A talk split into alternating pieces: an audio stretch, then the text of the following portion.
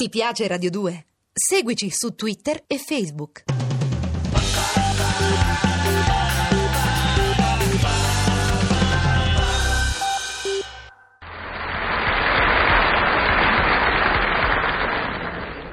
Amici e fratelli dilettissimi, qui è Don Gnazzi che vi parla. A partire da oggi inizierò con voi un colloquio domenicale allo scopo, è vero, di rendervi più sereno e più spiritualmente proficuo il giorno festivo. Oggi, pensate, financo le squadre di calcio hanno un assistente spirituale. Perché non dovrebbero averlo, è vero, gli spettacoli di varietà? Da oggi sarò quindi il vostro Don Gnazzi. Parlerò con voi con pacatezza, placidamente. Mi chiamano infatti il placido Don. Scusate lo scherzo. In primis, vi esorto a non lasciare mai la via della virtù e della temperanza. Gli uomini sono oggi insofferenti, è vero, proclivi alla rissa. E invece no! Scusate. Bisogna che voi sappiate controllare i moti dell'animo. L'autobus non obbedisce al vostro cenno di fermata richiesta. E va bene, buttatela scherzo. Finite sul bollettino dei protesti cambiari perché l'avviso di scadenza causa il disguido postale non vi è mai pervenuto? Buttatela a ridere. Incontrate sul vostro cammino Tello Profazio, pronto a cantarvi una tarantedda calabrisa? Ma buttatelo a fiume.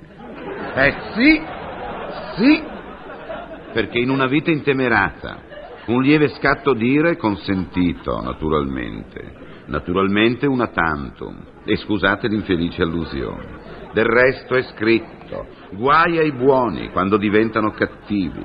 Infatti, quando i buoni del tesoro diventano cattivi, sono guai, specie per chi li possiede. Ma sarà meglio ora passare al dialogo diretto con le mie pecorelle. Ho qui convitato tre bisognosi di conforto, di consiglio, ai quali sarò lieto di offrire la mia paterna esperienza. Dognazzi, Dimmi, figliuolo. io credo di essere un abito materialista.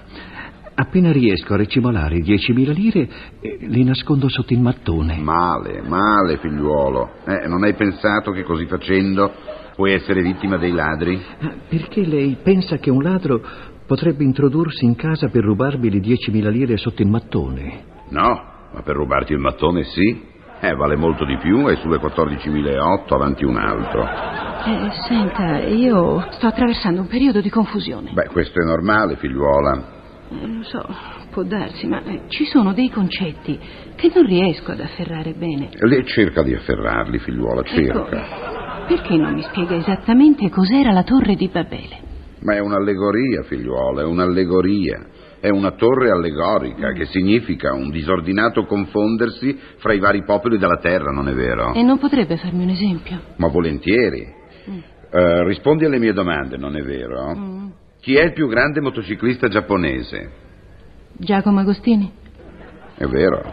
Chi è la più brava cantante svizzera? Mina? È vero. Chi è il più noto regista francese? De Sica? È vero. E chi è il più famoso produttore americano?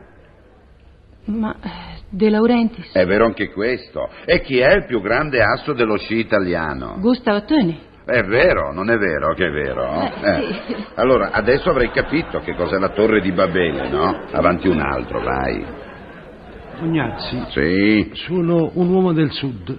Povero figliuolo, coraggio, eh? Beh, comunque di questi tempi meglio essere un uomo del sud che un uomo del Sid, non è vero? Dimmi pure. Ecco, Dognazzi, io vorrei seguire le sue esortazioni di essere conciliante, mansueto, però bisognerebbe che si, che si decidessero a fare qualche cosa per noi. Eh, ma si sta facendo, figliuolo. Il Ministero delle Finanze ha comunicato che sono allo studio vigorosi provvedimenti per potenziare il boom del mezzogiorno. Ah, e in che senso? Ma come? Nel senso che raddoppieranno la carica del cannone del Gianicolo di Roma, che come tutti sanno, quando è mezzogiorno, fa boom. È vero o non è vero? Eh, eh, è vero. E allora vada pure. Ecco fatto. Anche oggi tre amici, tre fratelli hanno mangiato il pane del conforto, non è vero? Con Ugo Tognazzi.